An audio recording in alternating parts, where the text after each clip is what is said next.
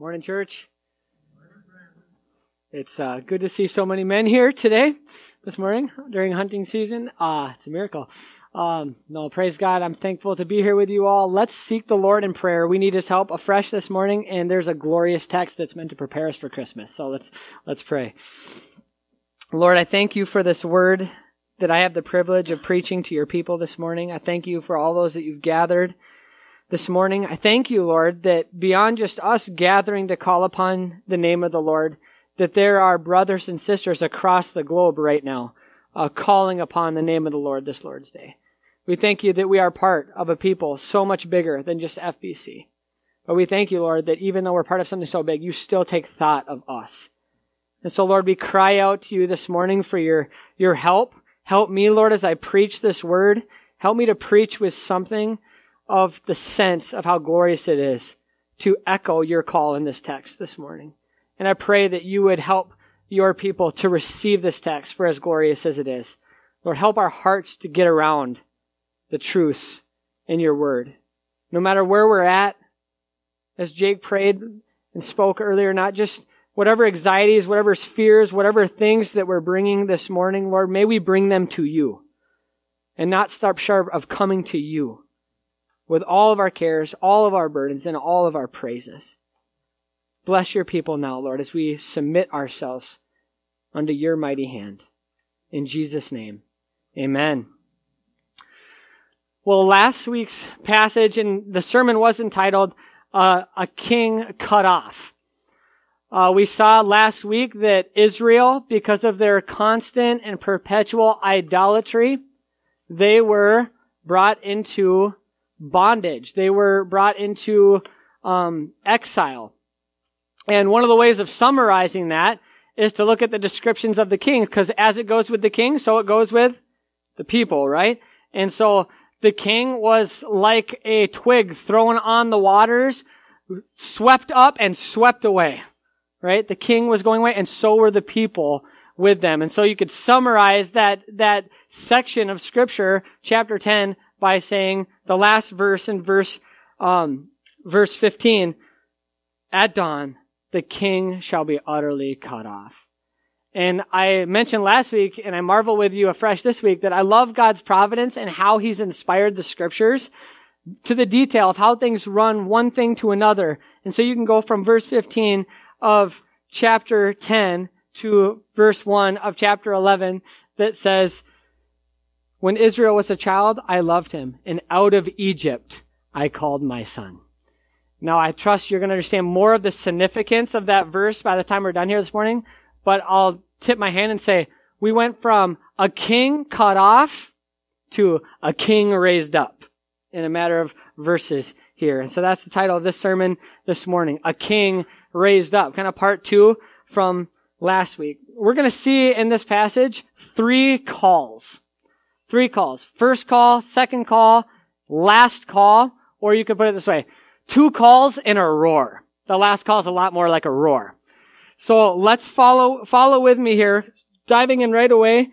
The beginning of chapter 11. Look with me at this first call where God calls Israel, you could say his firstborn son, up out of Egypt. It says, when Israel was a child, I loved him and out of Egypt I called my son. Now, for some of us, a lot of just review here, but for others, this might be new, so let's take the time to think about it. How did Israel end up in Egypt? Remember the story, the backstory of that? God's call to Abraham, then the promise passed on to Isaac, then to Jacob. Jacob had 12 sons, and uh, one of them, in God's providence, was sent beforehand to, to Egypt. Joseph, he became the right-hand man in Egypt um, with sovereign power in Egypt. Well, the rest of the family was experiencing famine, right? And the rest of the lands. And they ended up going to Egypt where Joseph could provide for them, supplied all their needs. Israel started with this small band of people, grew, and it multiplied greatly. Now, when a new king, you could say, Pharaoh took over, he started to oppress the people of God. He was merciless. They were enslaved in Egypt, experiencing much much, much affliction. And it was at that point that they called out to the Lord. Now, that's some of the background to how they got there and something of how they were treated. But I want to read for us from um, Exodus chapter 3 so we can hear the actual words from the book of Exodus. I'm starting in chapter 3, verse 7. Says this Then the Lord said, I have surely seen the affliction of my people who are in Egypt and have heard their cry because of their taskmasters. I know their sufferings and I have come down. I love that. And I have come down to deliver them out of the hand of the Egyptians and to bring them out of that land to a good broad land, a land flowing with milk and honey, to the place of the Canaanites, the Hittites, the Amorites, the Perizzites, the Hivites, and the Jebusites. And now, behold, the cry of the people of Israel has come to me, and I have seen the oppression with which the Egyptians oppressed them. Come, speaking to Moses, come, I will send you to Pharaoh that you may bring my people, listen to this title, the children of Israel out of Egypt. Okay. Up out of Egypt, I call my son. Just while we're there in Exodus chapter 4, looking at verses 22 to 23, listen to how God refers to Israel. It says, Then you shall say to Pharaoh, speaking to Moses, then you shall say to Pharaoh, Thus says the Lord, Israel is my firstborn son. And I say to you, let my son go that he may serve me. If you refuse to let him go, behold, I will kill your firstborn son. So, up out of Egypt, I call my son, the text says in Hosea chapter 1. This is speaking about, first and foremost, there's multiple layers of meaning here, but this first layer we need to see is it's speaking about Israel being called up out of Egypt. It's speaking about the exodus of the people of God, them exiting Egypt. And the language that's used here in our passage poetically in Hosea 11 is truly beautiful. God portrays himself as a father caring for his son as he's bringing Israel up out of Egypt, as he's bringing his firstborn son up out of Egypt. Listen to the language. When Israel was a child, I loved him. And out of Egypt, I called my son. Skip to verse three. Yet I was, yet it was I who taught Ephraim to walk. Now you got this father teaching his son, instructing his son, teaching him how to walk. I took them up in my arms. This idea was he, he led them out of Egypt and then they got to the wilderness and then he scooped them up like a son and carried him. Listen to this, uh, listen to Deuteronomy describe this. Deuteronomy chapter 1, verse 31. No need to turn there, but listen to this. It says, And in the wilderness, where you have been now, um, sorry, where you have seen how the Lord your God carried you, as a man carries his son, all the way that you went until you came to this place, that is to the promised land. And so he leads them out of Egypt, then he scoops him up, brings him through the treacherous and dangerous wilderness, carries him all the way to the promised land. And while they're still in the wilderness and he's carrying them, he's saying, it says this, verse four, I led them with cords of kindness and with bands of love. I didn't treat them like slaves. I, tra- I treated them as sons. And so these, these bands, these cords, they were cords and bands of love and kindness from the Lord, not the cruel irons of the taskmaster they were experiencing in Egypt. He led them out as sons. He says, I became to them as one who eases the yoke of their jaws, speaking about this, the taskmaster they were under. And so by bringing them out of there, he's taking them out of that, that cruel iron or this yoke that was so hindering them, easing their load. And then says, I bent down to them and fed them. I love this language. You can go look up later, uh, Psalm 78 verses 24 through 29, but this, the scripture is saying, I fed them. This idea of how he cared for them in the wilderness, giving them manna every single day without fail. And then the bread. They were getting a little tired of bread, so they complained. And God, instead of just striking them down in the moment, actually sent quail. He blew the winds. He blew these birds in, made them land in the camp to feed this vast multitude of people. This is God stooping down. This is God feeding, spoon feeding his son, his firstborn son, Israel. So how was God with Israel? He was like a father, a strong and tender father with his child. That's the picture that we have here. God providing for, protecting, nourishing, guarding, guiding his son, lavishing his love upon him. When Israel was a child, I loved him. And out of Egypt I called my son. This is such tender, beautiful language here. Now, how does the son respond to the father's love? We know this story already, right? We know where this is going. We've read so far in the book of Hosea. We can't get away from it. Can't get away with it in the whole Old Testament. They rebel against the Lord. They rebel against their father. Like I've said in a sermon past, Israel's described as a treacherous bow. Do you remember that? I use the analogy of like a father with a son. The son, the father training up his child, providing for him, guiding him, the father's like a general in the army and his son's growing up, meant to be in the army with him, and he's becoming a fantastic bowman, gets everything he needs from his father. His first outing in the battle, instead of shooting at the enemy, he turns and hits his father right between the shoulder blades. Like, he's a, a treacherous bow. He's a traitor. He's deceptive. He turns. In other words, God does so much good as a father for a son, but the son does so much evil in response to that love from his father. So look how it's described afresh here in this passage. Verse 2 The more they were called, the more they went away. They kept sacrificing to Baals and burning offerings to idols. They took sp- specific forms of statues and altars, but we talked about ad nauseum, but we're going to make sure this is ground into the mind by the time we leave Hosea. Idolatry, anything we love equal to or above God, right? So the more they were called, the more they went back to their idols.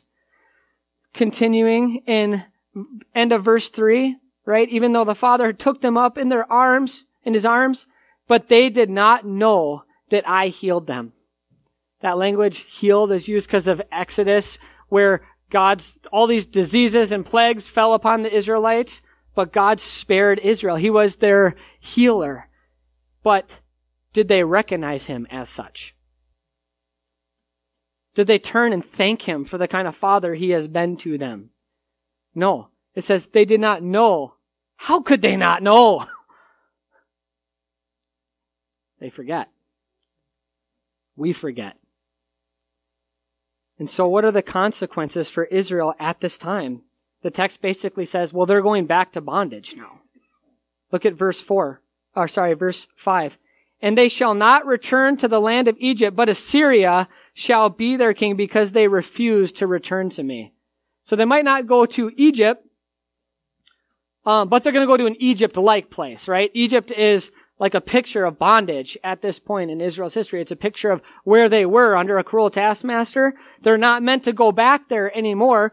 And they might not go to Egypt because of the rebellion, but they're going to go to Syria, which is like another Egypt. It's in parallel there. But Assyria shall be their king because they refused to, to, to return to me because of the stubbornness of their hearts.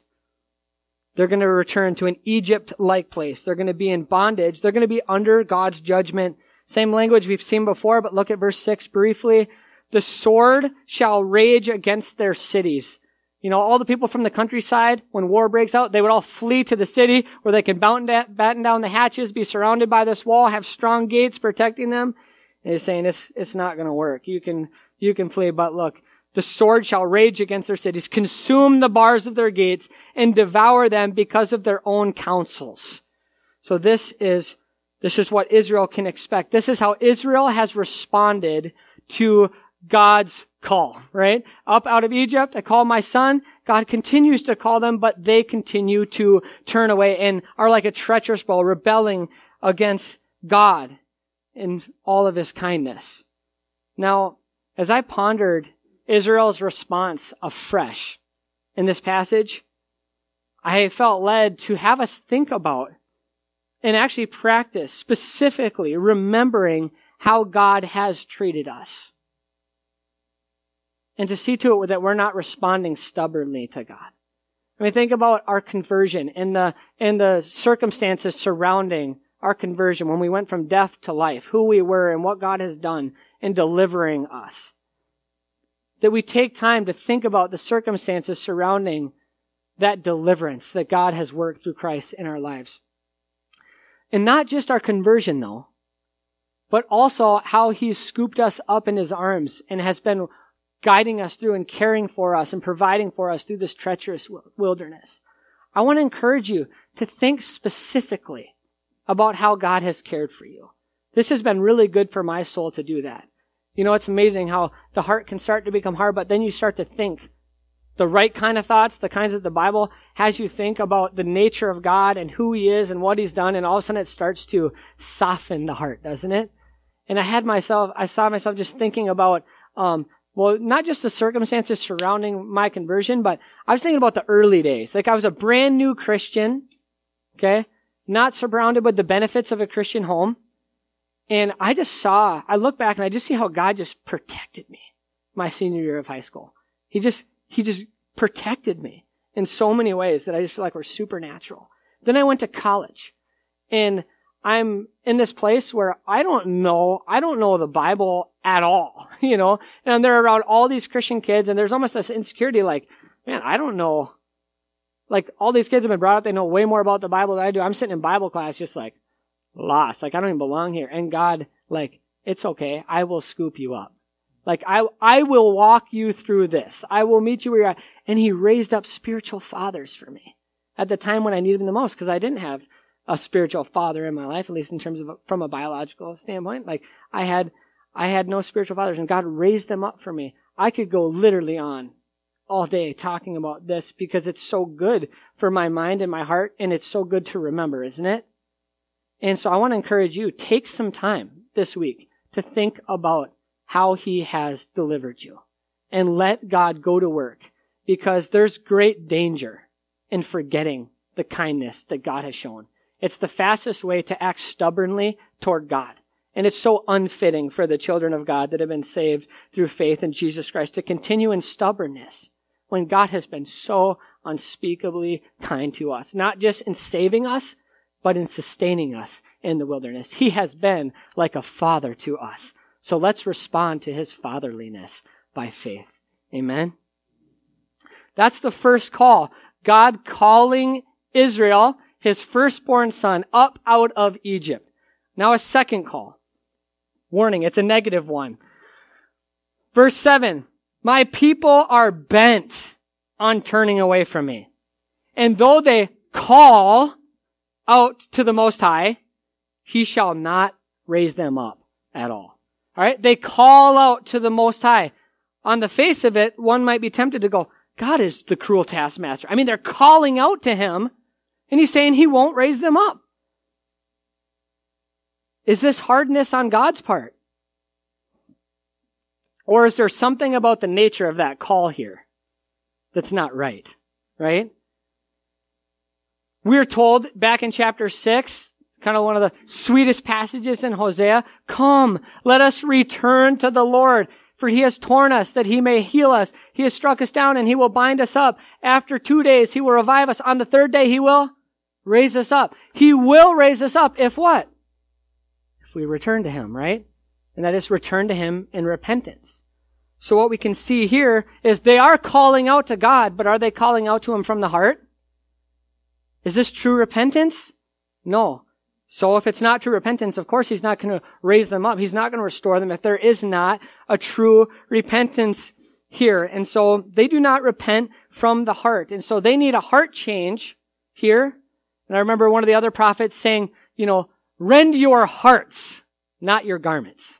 They would give this flashy outward display of repentance, but nothing changed in their hearts. They can flood the bed with tears. We saw that earlier in Hosea, but they do not cry from the heart. That's what's happening right here. And we have evidence around it that we're on the right track because it says, my people are bent on turning away from me. You can't be completely bent on turning away from God and not return to Him in true repentance and then expect this call to be met, to be raised, to be raised up. So they are not turning, returning to the Lord in true repentance. Therefore, they're going to stay right where they're at. They're going to stay in bondage. That's where it is heading. They will not be raised up without repentant hearts. Now, before we leave this briefer point on the second call, I just want to, I want to just give a review of instruction about the nature of repentance. Because this is so important for us to get, because I think sometimes we can just really slip into the same deception that, that Israel was in. You know, they can cry out. Well, what would lead them to cry out like they are in verse 7? Consequences stink. It's not pleasant, you know. The consequences of our sin, you know, generally lead to more misery in our lives. So they don't like the consequences. They don't like being caught. Right? And all that, that, that goes with it. But what are they not grieved about? They're not grieved about their sin. They're not grieved about God. So this, the crying, you know, the rending of the garment, this could just be a little pity party that's happening here. But it's not true repentance of heart. This is really, really important for us to get. So what is true repentance? Again, true repentance, like it says in chapter 5, the last verse in chapter 5 leading up to those verses in chapter 6, come let us return to the Lord, is that they must, um, it says this, it says, uh, until they acknowledge their guilt and seek my face. That's a basic way of thinking about it. So it's a change of mind, yes. It's an acknowledgement of guilt. It's a turning from sin and turning to God by faith. It is a genuine sorrow for sin that we've committed and against the God that we've committed it against. And so it's a genuine sorrow, being sorrow, sorry for sin. It's a hatred for sin. It's a turning from sin. It's a desire to want to please God. That's true repentance in a nutshell. And so that's why Paul can say there's such thing as godly grief and worldly grief. Godly sorrow and worldly sorrow. And there's an eternal difference between those two. There's going to be many, many people just by nat, by nature that don't like the consequences that they're experiencing. They don't like being caught. But that's, there's a difference between not liking your consequences, feeling bad of the misery that it's brought in your life, and being cut to the heart for how you and I have offended the living God. And then not staying there, but turning to Christ with our sin for forgiveness and new life, that we would live before Him. And so let's remember the nature of true repentance and the promises that come with it. God will raise us up. God will revive us. But let's not be deceived in calling, saying, Oh, I called on Him. Did you? from the heart. From the heart. And this point presses home for me again and again what I've seen throughout Hosea, throughout the Old Testament, and it's just begged for throughout the Testament, answered so clearly in the New. But there is a fundamental need for a heart transformation. It's the biggest need, right? There, my people are bent on turning away from me. This is the fundamental problem with humanity. It's not just that people do bad things. It's that their hearts are bent away from God and towards sin. This is who we are by nature. And we need God to do a supernatural overhaul, a supernatural heart transplant, right? Ezekiel 36, taking out of the heart of stone, putting in of our heart of flesh, putting his spirit inside us, causing us to walk in his statutes. God must work the new birth. There are many that live and die and not realize they must be born again if they're going to enter the kingdom. To not just get caught up in a religious system and think that they're, they're just fulfilling certain requirements. Like, you must be born of God. This is what we need. And so, I want to just put this on our minds and hearts again and press home the desperate need for the new birth. What does our town need more than anything else? They need the new birth. They need the new birth. They need to be born again to a living hope. This is what people need. We don't need cosmetics. We don't need to just to fix people's behavior. We need a fundamental heart change. And maybe some of you here this morning need this. You need this. You've never actually been cut to heart. And even as you're hearing this description of repentance, you're going, I'm not sure I've ever truly repented and been grieved over my sin and turned to God. And I'm very concerned about a shallow understanding of repentance. We have to truly repent and grieve our sin. And or we will not turn to God. How will we know that we need a physician unless we know we're sick? We are desperately sick. Our hearts are bent on turning away from God by nature. And so praise the Lord for this intervention that he has done. The reason why we call upon the name of the Lord today is because of such grace poured out in the new birth, so that our hearts are no longer bent on turning um, away from him. Now they're bent toward him. That's a miracle. It's a miracle in the soul. So that even when we stray, we long to be back there and we want to go back. We want to repent. Now, the first call Israel calls Egypt his firstborn son, calls Israel his firstborn son up out of Egypt. Second call, Israel's insincere call to God, false repentance. Third, last call, it's a lot more like a roar. The roar of God's faithful son. So I want to jump to verse 10. It says, they shall go after the Lord. He will roar like a lion. When he roars, his children shall come trembling from the west. They shall come trembling like birds from Egypt and like doves from the land of Assyria. And I will return them to their homes, declares the Lord. This last call is a powerful roar. And I want you to notice what this roar does. Like God roars in this way and his wayward people return to him. In fact, the roar actually accounts for the return. It says, I will return them in verse 11. God is going to grant the type of repentance that's going to bring them hope home again. But this roar actually affects a change in a people and actually brings about their return home. God is going to roar.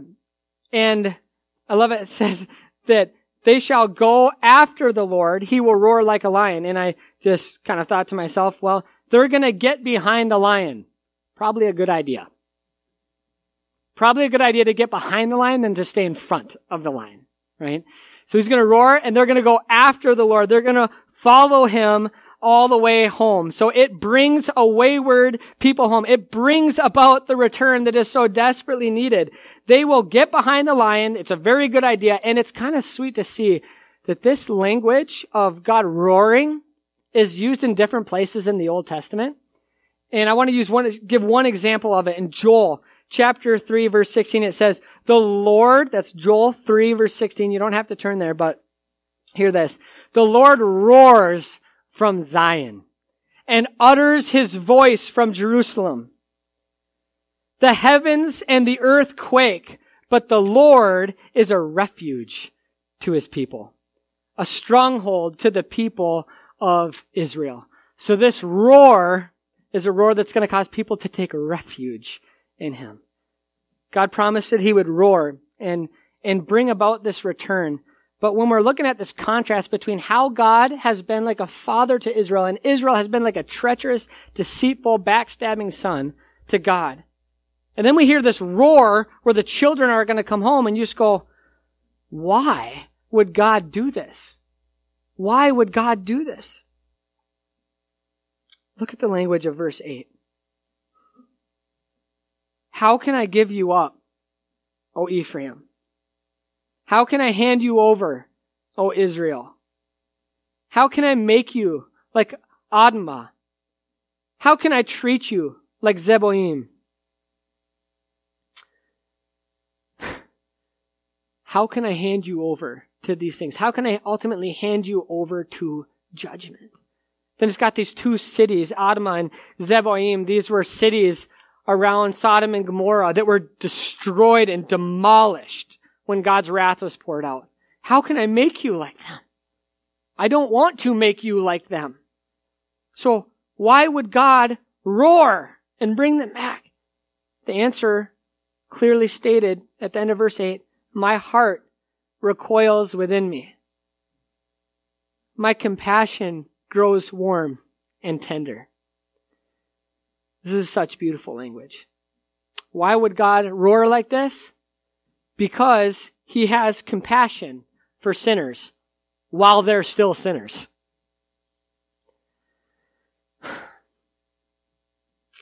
He has compassion for sinners while they were still sinners. It makes me think of Romans 5 8. And while you were sinners, still sinners, Christ loved you and died for us. He loved us and died for us while we were still sinners. This compassion of God is meant to awaken many things in us. And when we consider how God loves us while we were sinners, it should make our minds just get blown to think how much more does he love us now that we are in Jesus Christ. There is a particular love that God has for his blood-bought adopted children. A particular love. It's not the exact same love he has for the whole world. But here we're meant to see like this love is deep even when we're in a state of rebellion. It's real. God loves people. He loved us while we were still in our sin. He loves sinners right now while they're still in their sin. This is the kind of God we're dealing with. And I think about um, discipline. You know, when we when we think about God disciplining us as His children, it's really easy to be like, no, this is not God loving me. This is God hating me. It can feel that way because no discipline, you know, feels good. It's not pleasant in the moment, right? Later it bears a peaceful right, fruit of righteousness, but right now it just feels like hate almost. And I think about an experience I've had as a dad, a young dad, when my daughter Hosanna was really little, and there'd be time for discipline. And I, I just remember this. It just did something to me in my mind and heart.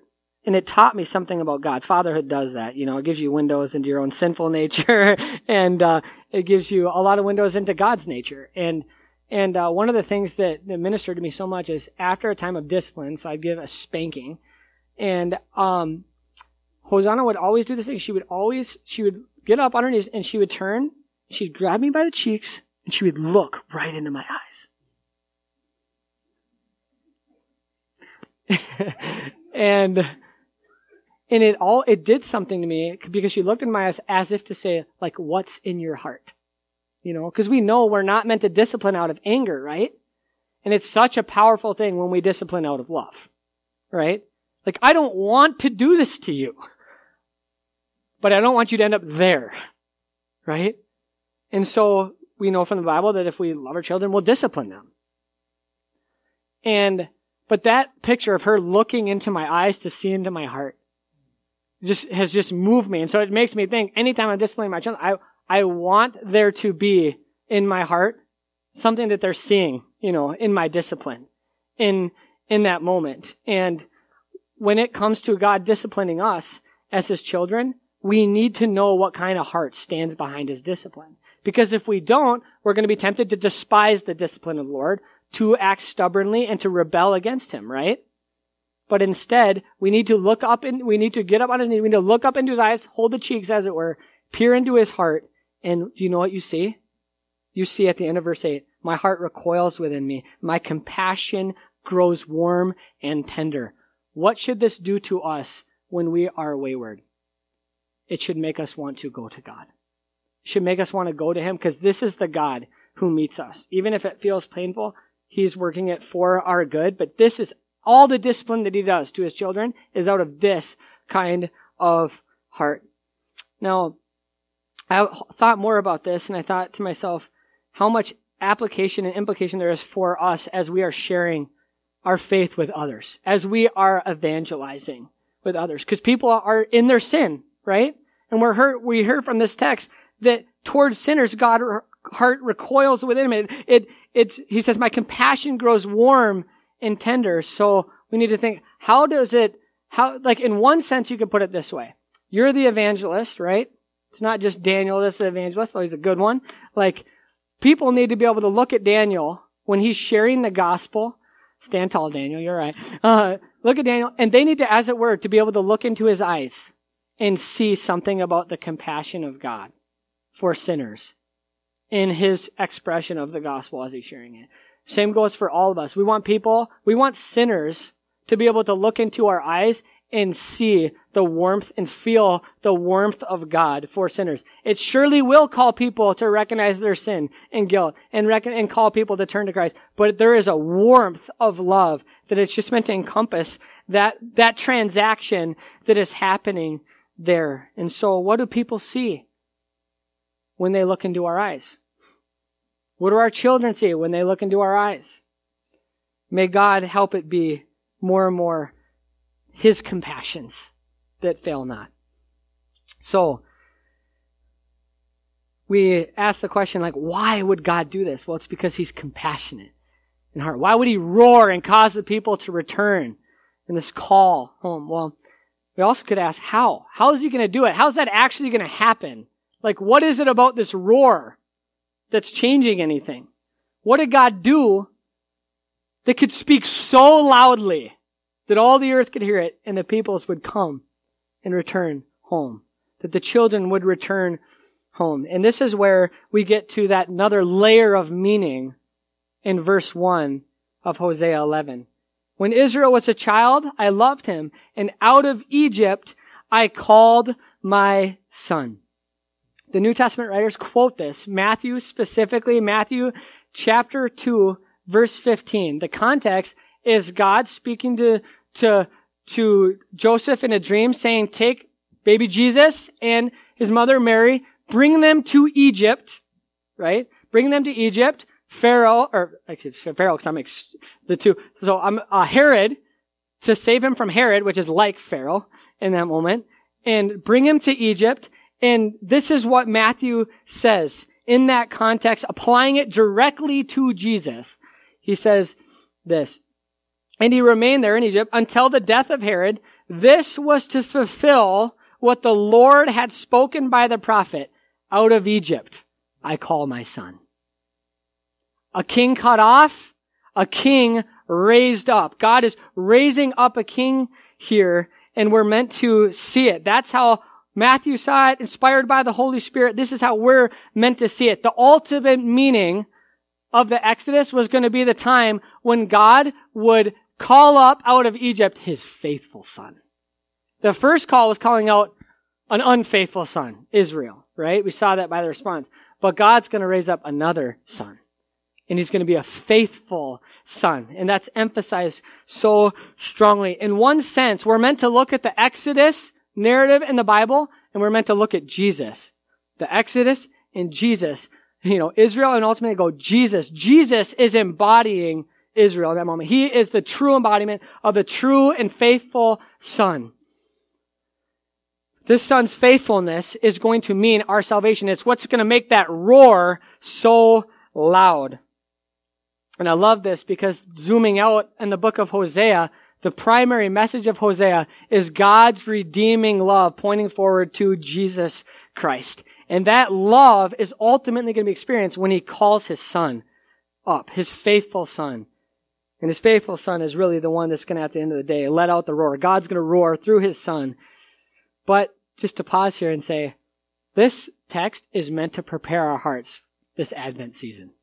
Like this is what God has done. This is what Christmas time's all about. Is that God has called his faithful son to bring us home.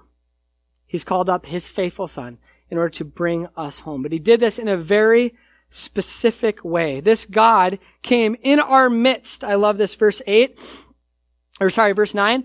I will not execute my burning anger. I will not again destroy Ephraim, for I am God and not a man. That is God. I'm a God. I always keep my word. I always keep my word. And he says, the Holy One in your midst. I love that. In the same context, we're talking about God taking on human flesh, you know, Jesus, the birth of Jesus. Talking about the Holy One being in our midst, and it's Him coming and ultimately Him dying that's going to account for the fact that God's wrath would be turned away. His burning anger would not be executed upon the people.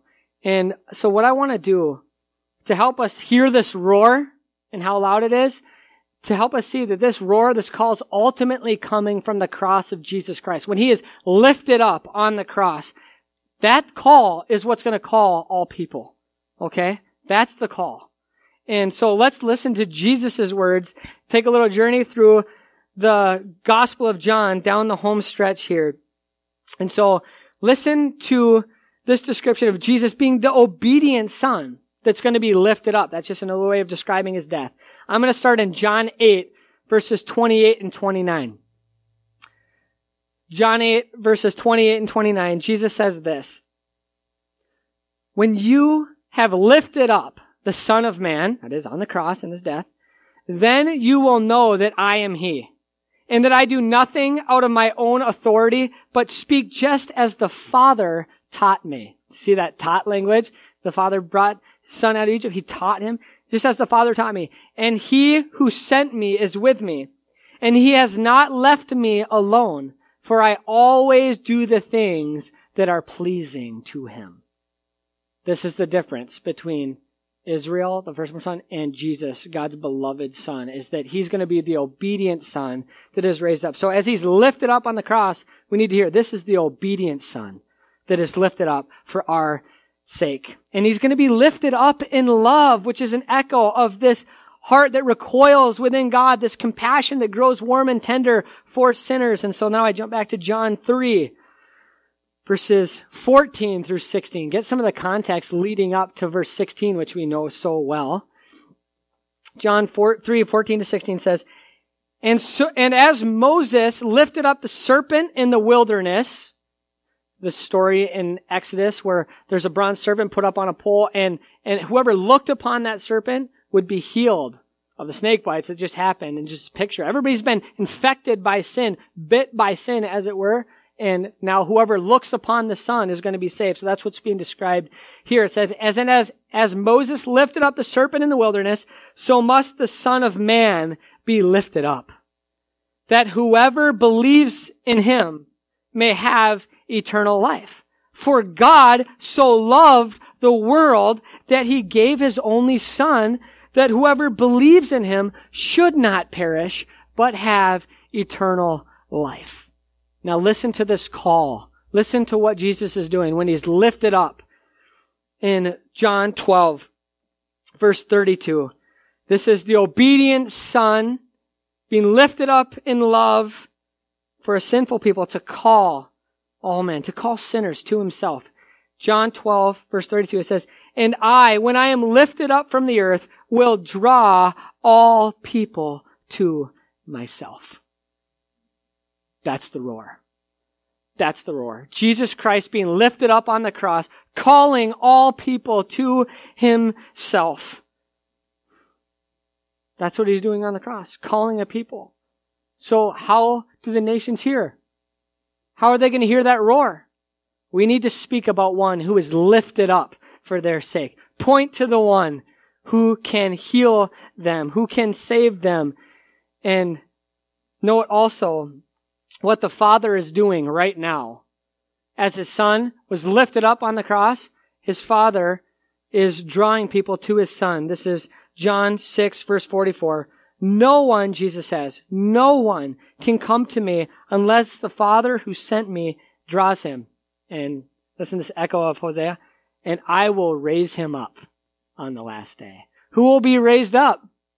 Those who hear the roar and respond to it in repentance and faith. Now, that's the clearest application in some ways of this text. God has roared by lifting his son up. He has roared from Zion and he is calling all people to himself. And what's so powerful about preaching and sharing the gospel is that God calls people through the sharing of the gospel. And so you need to hear his roar today. You need to hear this word. God has lifted up his son so that you would not perish, but have eternal life through faith in his son. Get behind the lion of Judah. This is why I think it's justified to do this lion language. Jesus is described as the lion of Judah. Ultimately, this is his roar, and it's a lot safer to get behind the lion to stay, than to stay in front of the lion. You do not want to face him that way. So get behind him and follow his roar. He will bring you safely into the promised land. Now, I want to uh, close by just making just a couple brief applications. Israel, the firstborn son, was called up out of Egypt. And then did you notice in verse 2 when it says, the more they were called, the more they went away. I think there's a helpful parallel for us in the Christian life. We were initially called. When we came and put our faith in Christ, we were effectually called. That call went out and it took root in the heart. It fundamentally changes through the preaching the gospel, through hearing the gospel. God changes a heart. We're called. We respond to it. Return to the Lord. But then God continues to call us. He continues to speak to us. He continues to say something like, take up your cross daily and follow me. And we saw how Israel responded, right? And that's written down for our instruction that we would not respond stubbornly to God's continually calling of us, but that we would listen to his voice and that we wouldn't harden our hearts. Instead, we would seek to respond to his love by faith.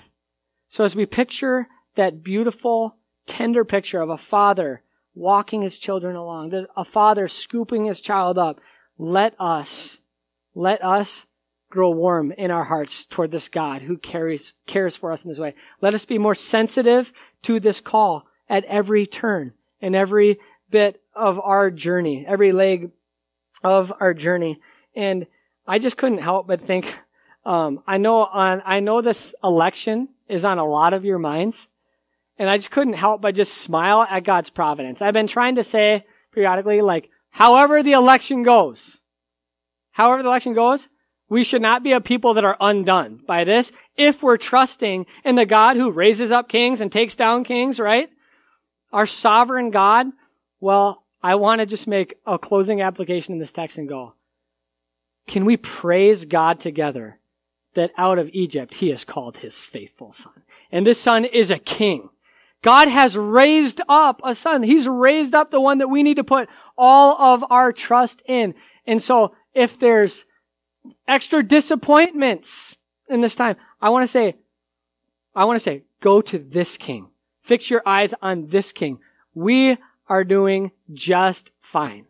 We will be. Kings have come, they've gone. Throughout church history, people have to respond to all kinds of adverse circumstances. So whether you're disappointed or you're thrilled, it doesn't really matter at this point. I want you to know that God, out of Egypt, God has raised up his son, and he's a king, and we are in his care. And we are going to be treated like God treated Israel here only we could say infinitely better because of how he has bound us in heart and soul to his son, Jesus Christ. Now, we haven't done a time of congregational prayer in our corporate gathering in a while, so I want to do that now. Uh, in case you've forgotten, since it's been a little while, um, I just ask that you pray out and pray. Try to pray your best, loud enough where others can hear agree with you in prayer, be edified. There's a lot of things that we can cry out to God about. Thank God for, petition God for in light of what we've just heard from His Word. So I'm going to let you lead out and I'll close this. So please, several lead out.